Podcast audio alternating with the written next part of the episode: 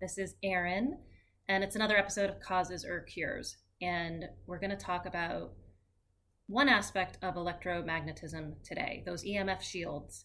If you've been listening to Causes or Cures, you know that I featured several researchers or scientists who have analyzed a collection of studies in relation to EMF exposure and potential adverse health effects in mammals, including you, humans, assuming you're human. Um, who knows? Um, so, EMF exposure from things like computers, wireless laptops, cell phones, Bluetooth, 5G around the corner. Uh, so, it, the literature is clear. It's well established that exposure can cause adverse health effects, even though lots of people don't care. It's well established in the literature. I think it's safe to say that. But today I'm, t- I'm going to talk to a doctor, uh, Dr. Paul Héroux, about the EMF shields. Who is he? Well, he has his PhD in physics. He's highly published in this area. I'm going to link to his CV so you can see for yourself if you want to read any of his studies. He runs the In Vitro Plus Research Laboratory out of McGill University, which is a lab dedicated to the therapeutic and pathological effects of electromagnetism. He has a paper coming out shortly uh, related to electromagnetism and how it affects uh, reactive oxygen species, which will be interesting. You should definitely read that.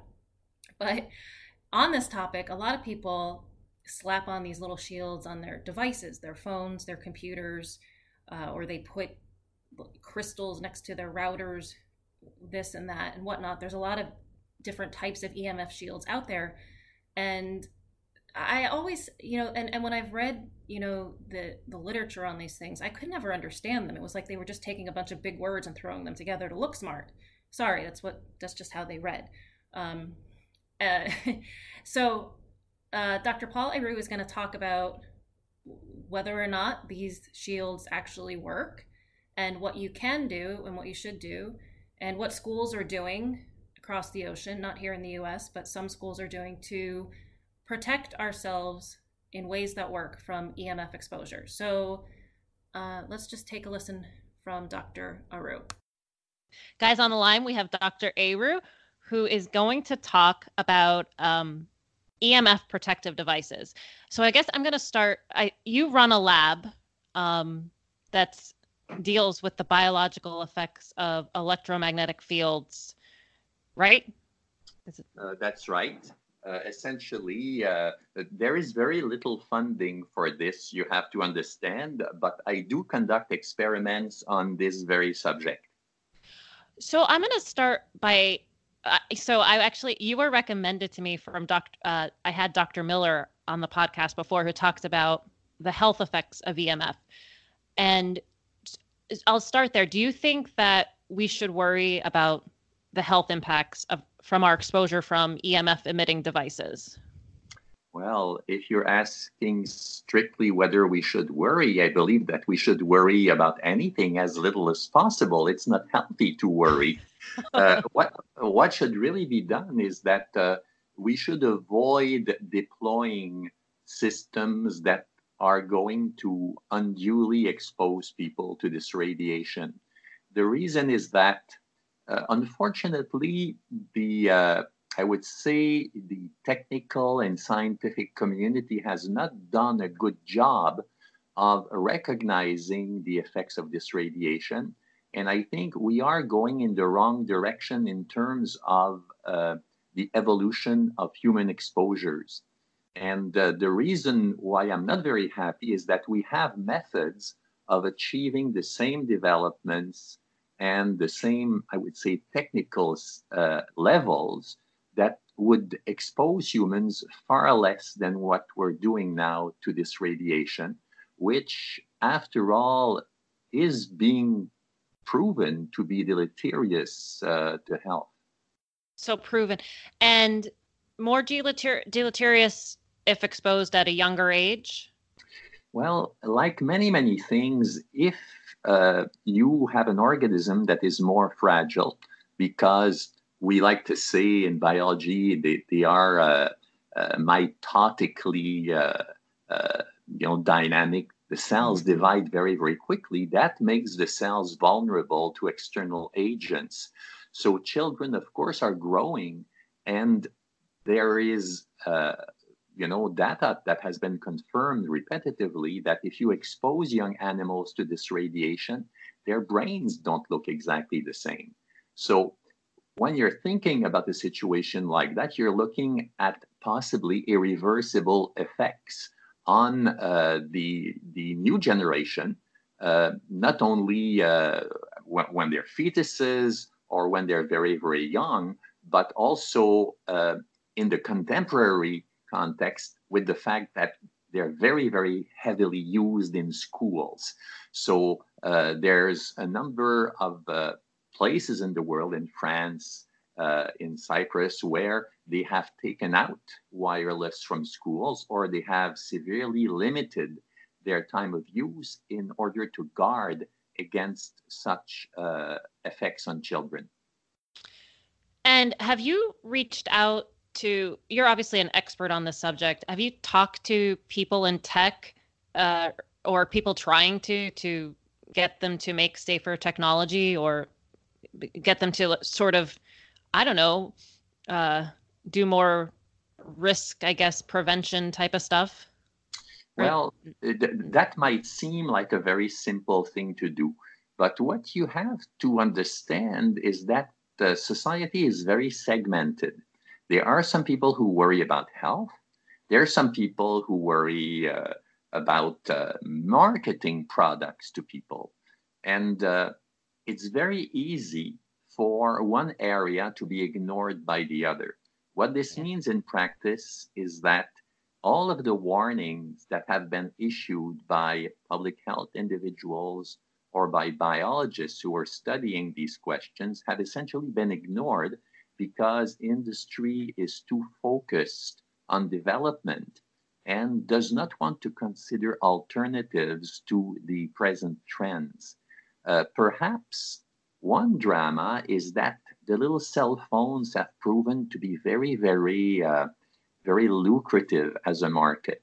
So essentially, industry is trying to eliminate any connection other than through cellular phone so that they can sell you another new type of unit uh, the following year and it seems that the subscriptions are very very lucrative because they're they're very personal. There's a big difference between bringing uh, uh, an optical fiber to a building where you can share the, the service among many people and selling perhaps 50 subscriptions to the people who occupy that building. So unfortunately the business model of cell phones pays industry very very well and so they want to keep this uh, market going, perhaps beyond its real usefulness. In other words, uh, I think everyone recognizes the great usefulness of cell phones, but yeah. industry is trying to transform them into a mobile entertainment center that people will be looking at permanently at the exclusion of the world around them. And so this is something that I think is not good from the point of view of exposure to radiation and also probably very, very bad sociologically. Although I am not a sociologist, I think that we can see around us that uh, cell phones are a little bit too un- invasive and essentially should be put back in their place. I, I would agree with you. Uh, when people do you hear people say, well, it's non ionizing radiation, so how does it cause, how does it affect us on a biological level? Oh, I hear that. But unfortunately, this is simply what I would call propaganda by the industry. The mechanisms by which uh, electromagnetic radiation affects biological material is in the literature. It's just that uh, when you get, uh, uh you assemble uh, a, a, group of engineers or marketing people, they can never uh, agree to look at it.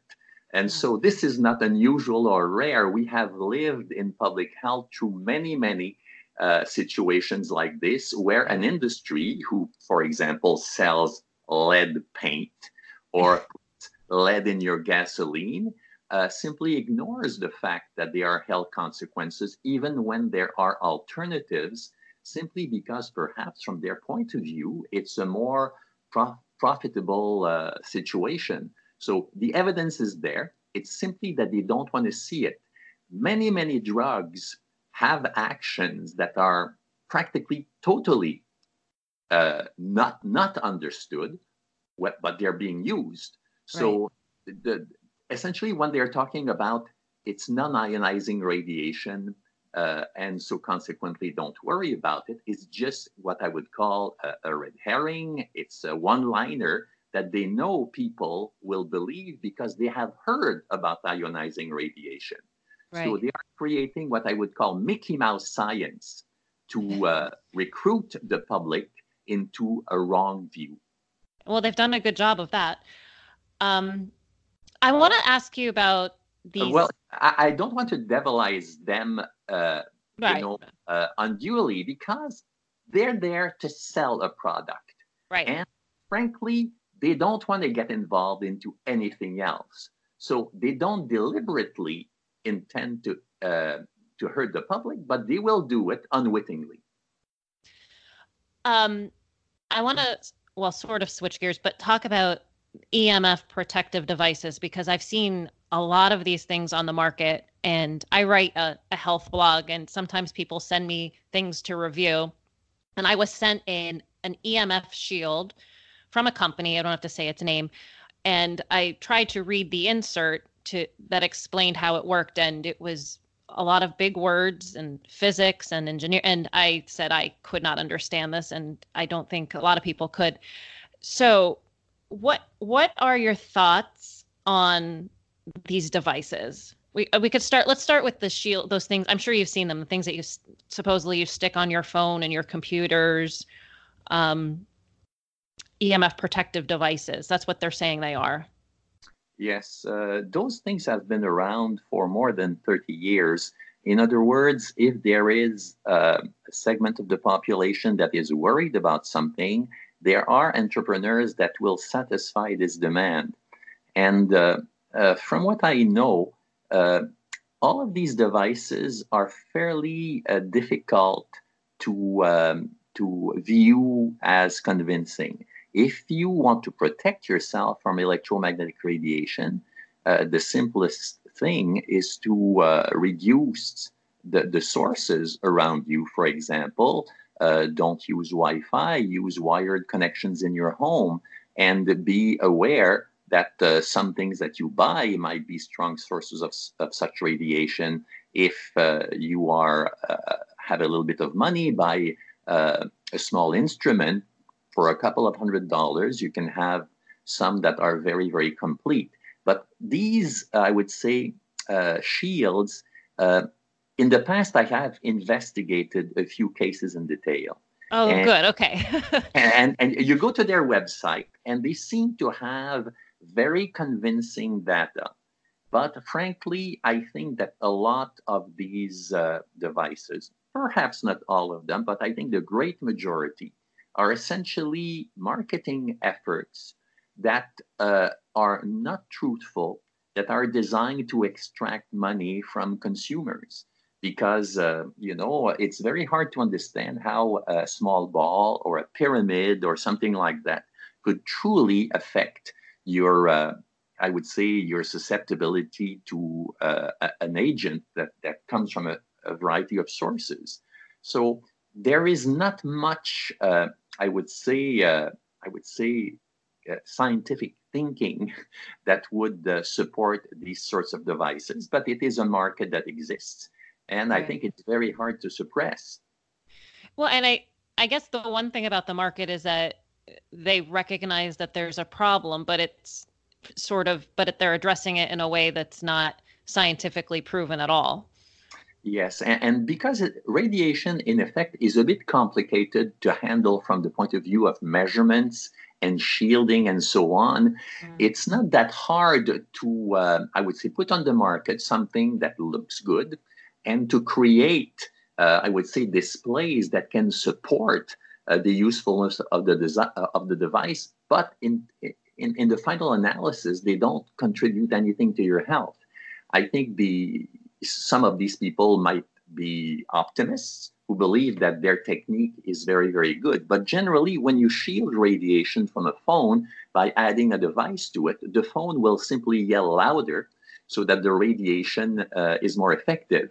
And uh, I, I, am associated with a project where people are trying to reduce the exposure, for example, uh, to electromagnetic radiation from cellular phones. And from the point of view of engineering, it's a relatively difficult thing to do, but it can be done, but it requires some real serious work. And I think that most of the outfits who uh, claim that they have such devices have not put in the engineering effort that would truly uh, justify their claims. So, and a lot of them are made of steel, copper, aluminum foil. So, if if you're saying that if they do anything, they would actually make make the situation worse, like make your phone emit work harder. Is well, that... it, it, it could certainly happen. Uh, you know, uh, oh. Uh, high frequency radiation can be shielded by relatively thin metal, but uh, the thin metal can mm. also become a secondary radiator, and so it's very difficult to uh, assess, uh, you know, from a distance yeah. a particular device for efficiency. But I have seen cases, the ones that I investigated in detail, where what is published on the internet makes no sense at all. So uh, you can hire an artist to create graphics and to create data that supports you know the sale of a device it doesn't mean that it's true and who will actually uh, measure it and i can claim on my website that this has been verified by such and such lab and maybe you'll never be able to find that lab so i mean it's easy to put up a front I, and i've read some yeah there was a popular brand uh, that said they were independently tested by the FCC, but I didn't. Uh, I tried to look at the paper, and I just didn't really know if it was legitimate or not. You know, not at all. I wonder if the FCC, uh, considering their mentality, would truly get involved in doing that at all. The FCC is a spectrum allocating agency. They have no health experts. They are not interested in products to reduce radiation. They're just interested in spreading you know, the cake of frequencies uh, among different users. I, I see. Oh, and I was just actually contacted by another company that created men's underwear that was supposed to uh, protect from EMF exposure. I mean, I know, I mean, there's legitimate studies that link EMF exposure to infertility, right? Yes, that's right. But of course, if you're going to wrap yourself something that is conductive, that might be very, very effective. What I have uh, against, the things that I have against are those devices that do not, so to speak, create an inconvenience by wrapping you or shielding you and claim that by, by putting this ball near you, you're suddenly going to become immune. But if you shield yourself with garments, you may well reduce your level of radiation in the portions of your body where you're shielded. After all, if you look at the behavior of the electrosensitive, a lot of them use cloth and clothing and hats and all sorts of things like that to protect themselves. So yes, this is effective. You uh, you take a bath in conductive water, and you're going to have a reduced dose of radiation. But those are all physically understandable methods of reducing your radiation exposure. They are they don't function by something mysterious that is unexplained and is only, uh, I would say, covered by mumbo jumbo that uh, that has very little justification. So you're saying these clothes work by sheer mass, like well, there's no.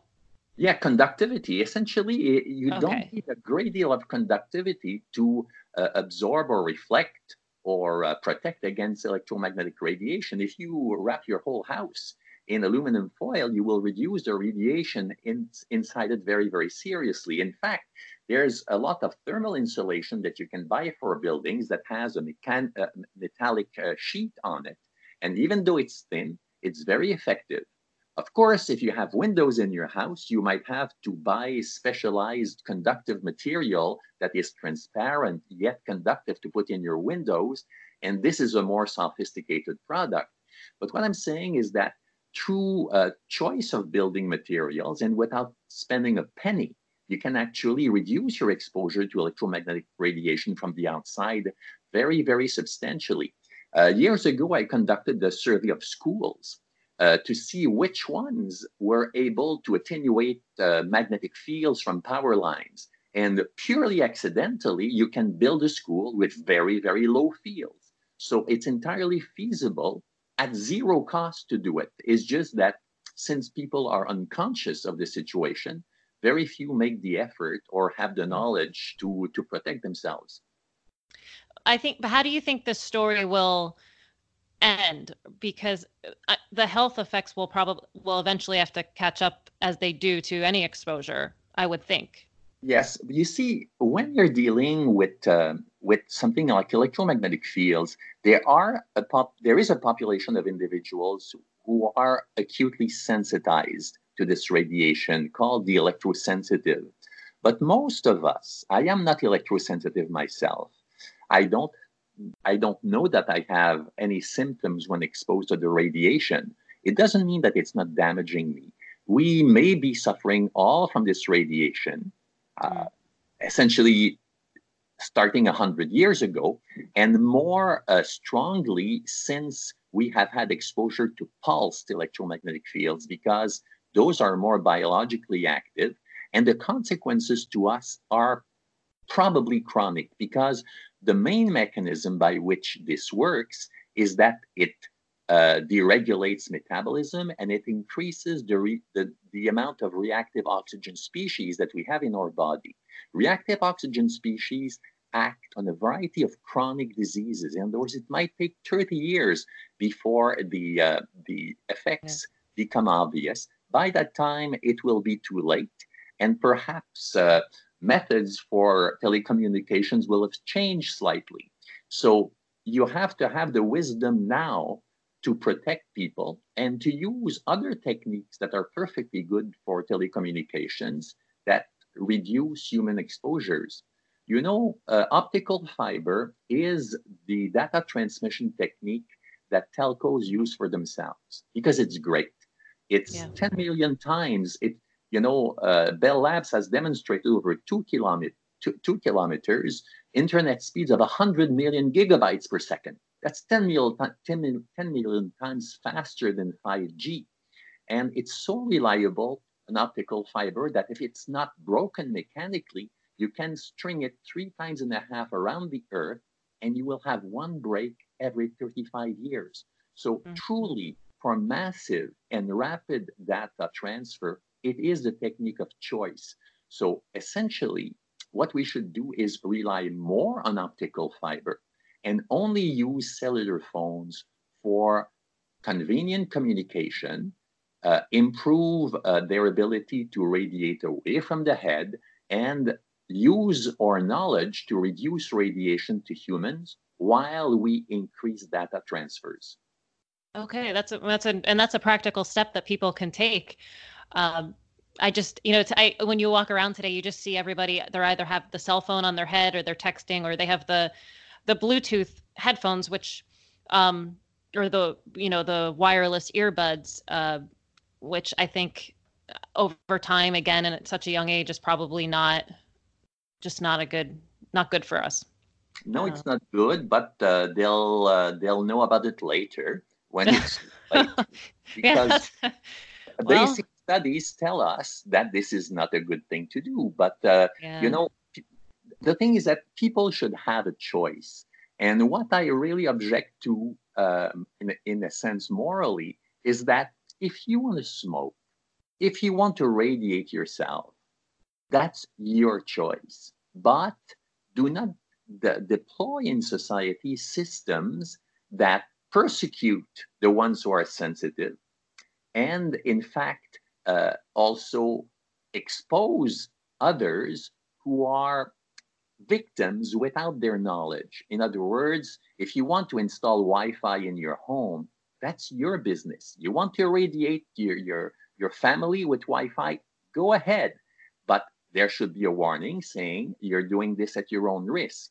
But if you start to deploy 5G everywhere, these things will be so uh, dense, these networks, and, in, and in particular with the Internet of Things, which is a problem not only from the point of view of radiation level, but from the point of view of privacy. I'm not sure this is the society we want to live in.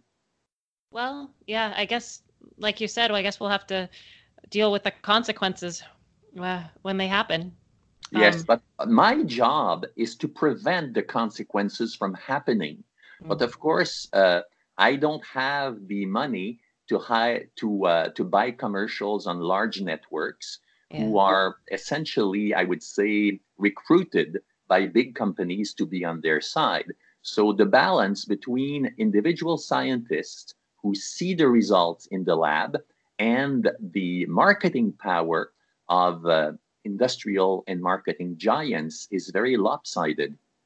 I agree, but don't you think the World Health Organization? I mean, they have a lot of power. Um, they should. I've been told that they're going to be taking another look at how they classify EMF as a, as a carcinogen, at least. Yes, uh, but th- these institutions, you see, are um, complex institutions. The World Health Organization manages, so to speak, the health of the planet. When you are in this position, you have to balance many things. And if you can understand what I mean by this, you have many dependencies. You can never move too fast. The people who are the technicians who assess health are people like the International Agency for Research on Cancer, like the National Toxicology Program in the United States, mm-hmm. like the Ramazzini Institute in Italy. Those are people who do tests and who assess data for effects on humans. At a higher political level, institutions like governments or institutions that have a political dimension can never change anything too quickly. Otherwise, they will pay consequences. Yeah. Right. Well, yeah, and you know, a lot of that is is money. It goes back to money. Um, well, thank I want to thank you so much, Dr. Héroux, for coming on. Um, and just to summarize for everyone listening, you're better off reducing your exposure than than getting uh, one of those EMF protective devices. Um, and what what sort of research are you doing now that maybe we can look forward to to reading? Well, uh, I am uh, going to publish relatively soon a, a um, an article that uh, shows how using a cell phone or being subjected to uh, power line radiation increases the reactive oxygen species in, uh, in, in biological systems and how this changes the way the cells die as a result. And there is also something else in the sense that uh, uh, researchers who know this agent very well are trying to use it to to kill cells, in particular, in particular to kill cancer cells. Although it's a lot easier to disturb a, a biological system than it is to control it completely to the point where you can kill cells rapidly. Wow! Wow! Well, I look forward to reading that. It sounds really fascinating. But um, yeah, thanks again for coming on. And uh, I look forward to sharing this with my listeners, see what they have to say. You're very welcome. Okay. Have a good weekend. Bye. Bye bye. All right. Great stuff, guys. Thank you to Dr. Héroux. By the way, I think he had the best podcast voice coming through via Skype audio that I've had on my little podcast, Causes or Cures. Uh, I can never get the noise reduction like that. Wow. It's I you know in New York City there's always like a train or a horn or something or someone yelling on the street. Anyways, I digress. Thanks for listening. Hope you subscribe. Um, if you have any comments or um, questions, email me, Erin at bloomingwellness.com or find Blooming Wellness on Instagram or Facebook. Um, happy to start conversations that way as well. Thank you all. Bye.